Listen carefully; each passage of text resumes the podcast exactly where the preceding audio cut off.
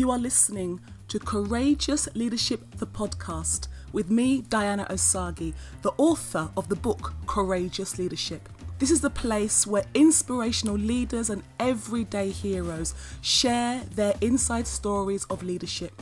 Today's episode features a guest sharing their mistakes, mishaps, and triumphs. Let's dive in. Welcome to another episode of Mistakes, Mishap, and Triumph. You know what I do? I let the guest introduce themselves and to say what they do for a living. So, what I do for a living is I am a transformational coach and I am also a leadership development consultant. And, you know, hey, voila, those things go hand in hand. Hand in hand. Tell us your name. Sharon Clews. Sharon Clews. And who was our contact? How did we just get to know each other? We got to know each other via Joseph Williams, who has, I think, probably single handedly introduced me to more people in the last 12 to 18 months than probably ever in my life. He is a special egg and he will be on the podcast soon.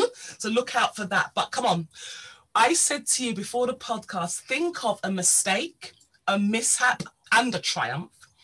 And let us share with you your visits to the land of Numpty, where you've gone there, paid a visit, and come home again thinking, why did I go there? What, what was that about? So, where do you want to start? A mistake, a mishap, or a triumph?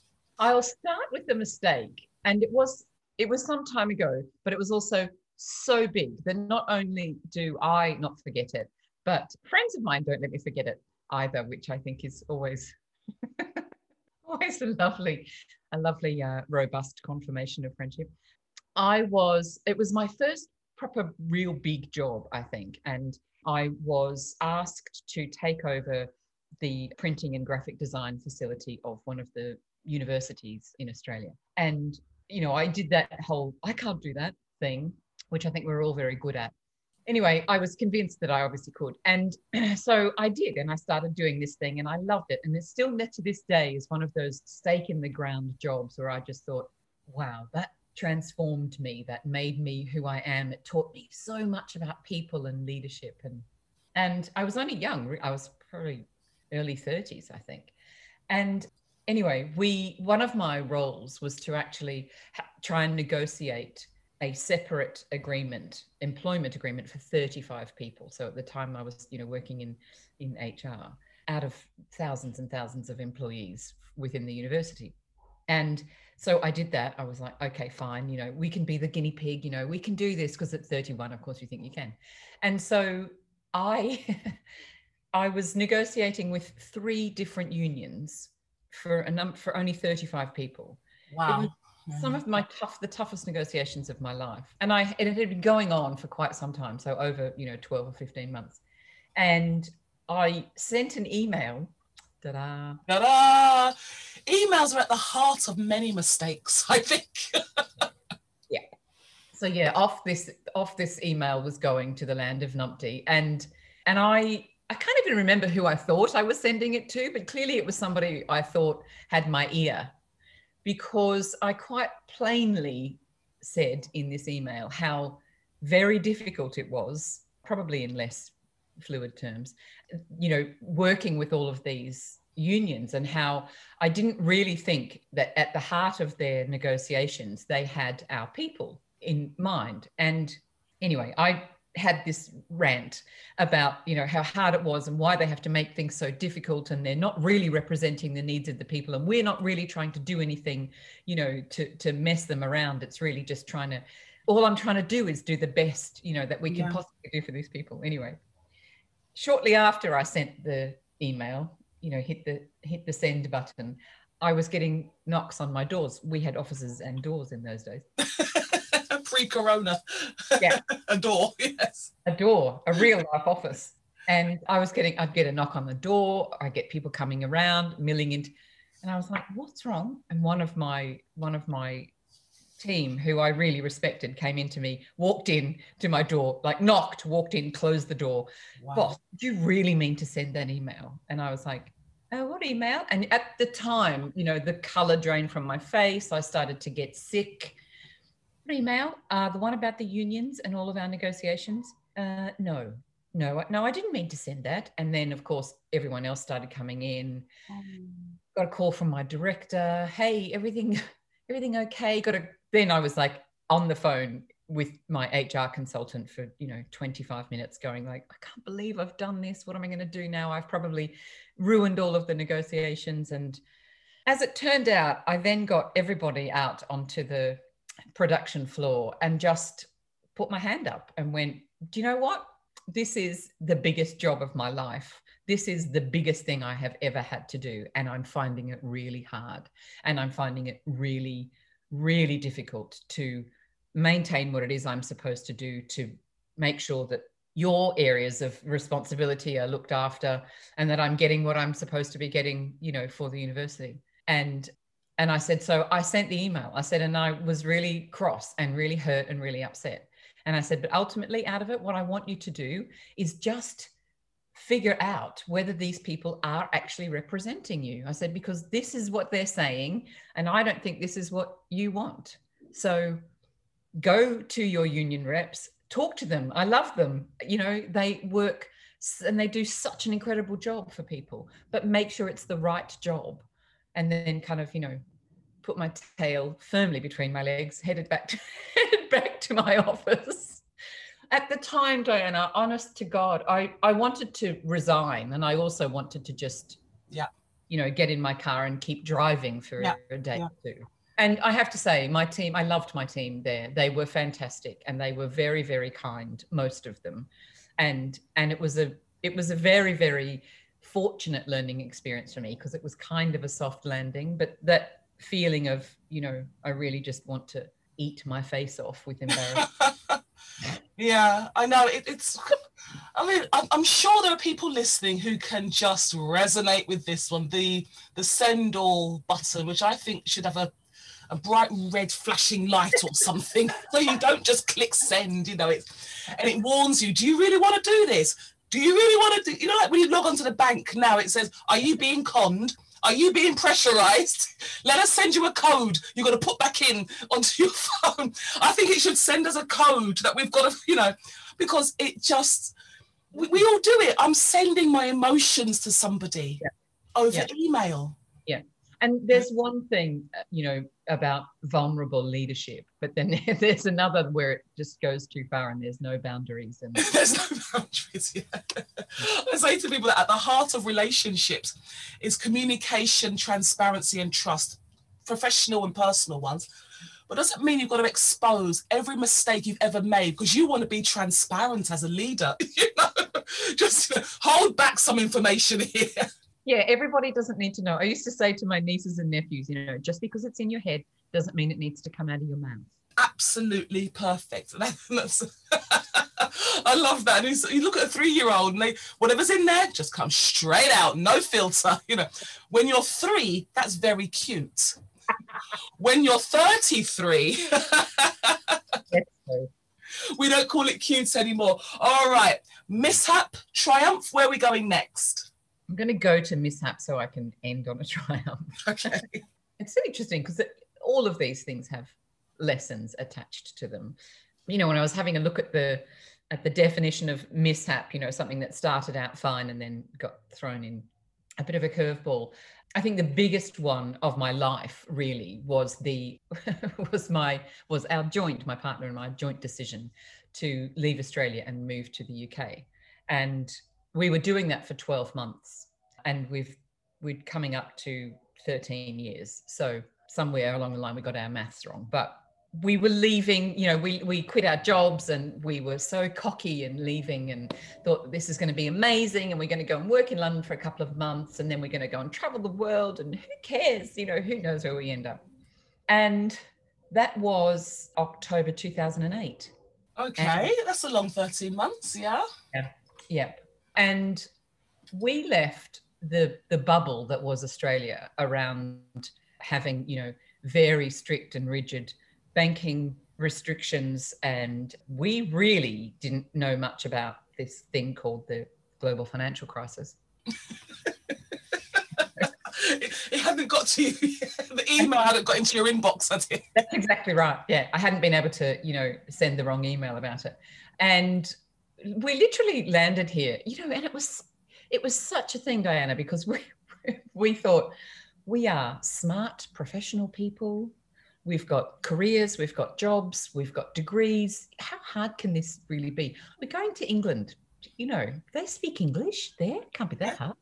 October 2008, we arrived where, you know, shops were closed, where things were barricaded down on the high street. You know, everything was going bust. There were riots on the streets. We, of course, I couldn't get work for love nor money. Wow. And yes. Because I was in HR and I was in HR in Australia, I was deemed as first of all superfluous because they'd probably just sacked all of the HR HR and marketing people would have lost their jobs, you know, way way before then. And then because I would come from Australia, I hadn't had any experience here working in in industrial relations, and of course that was a very heavy industrial relations time. So nobody would look at me. And we fortunately, my partner got some work actually with the NHS on some software that he had he was doing while he was in Australia that he'd completely forgotten to put on his CV. Oh yeah, that's right. I use that. And as soon as he put it on, it was just like bing. What comes? So thankfully that happened.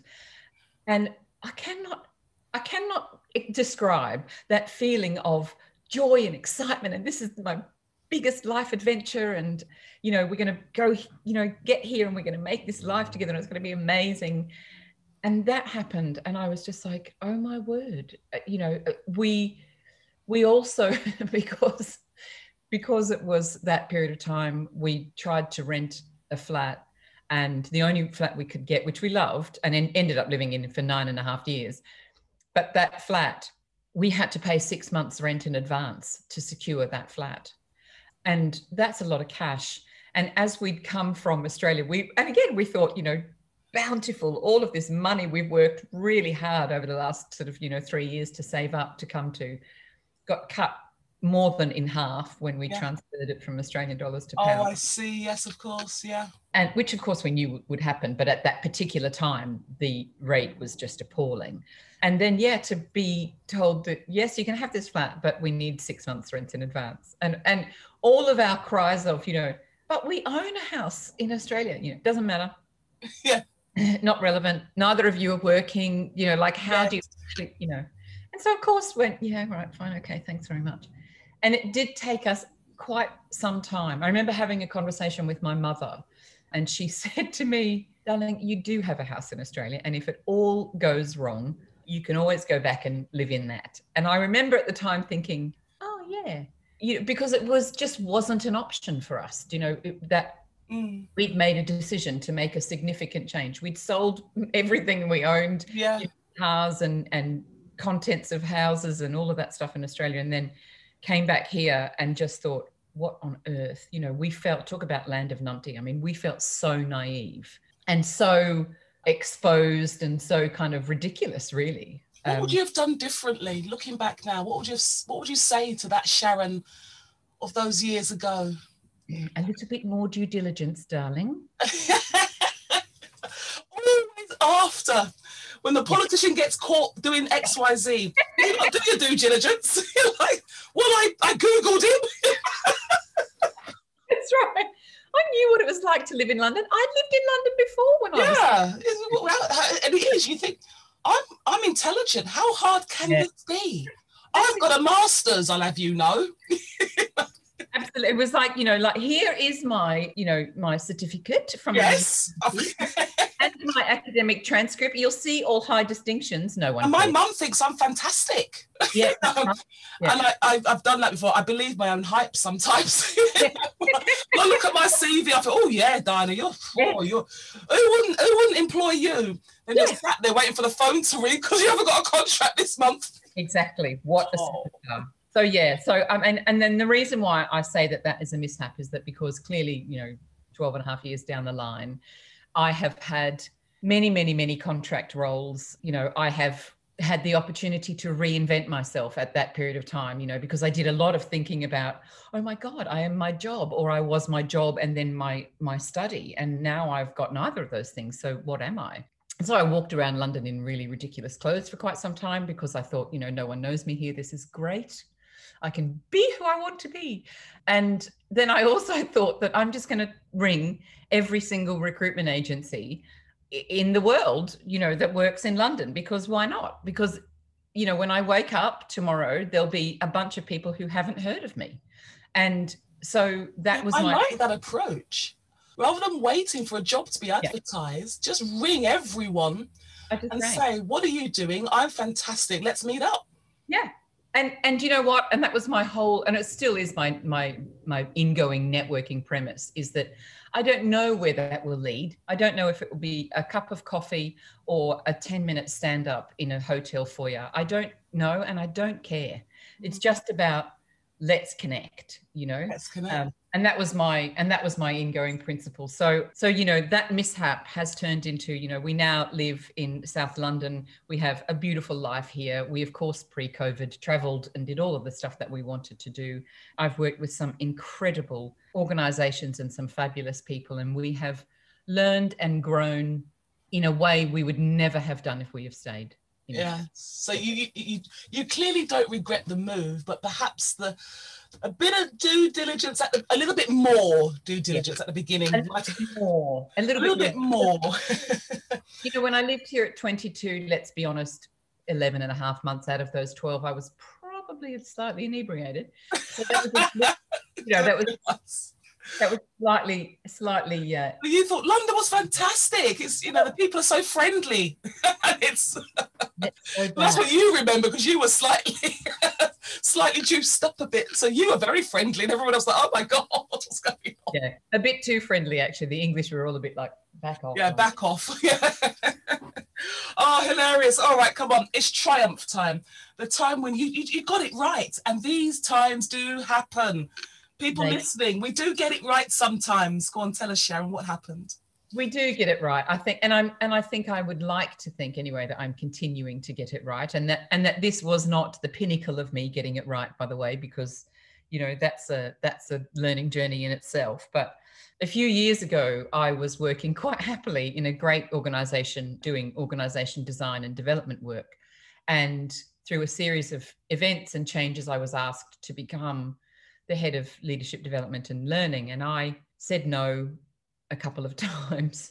And i said no because i didn't i didn't want to be that horrible command and control leader. I didn't want to be somebody who was going to be this is how it's got to be and you know and i was really quite conscious of making this as great an experience for the people that would report to me as it was for me so, i kept saying no and they kept asking me and then eventually i was like okay you'll do it fine and at that point, I think I decided that if I'm going to do it, I'll probably need to do it differently than the way that I've done it before.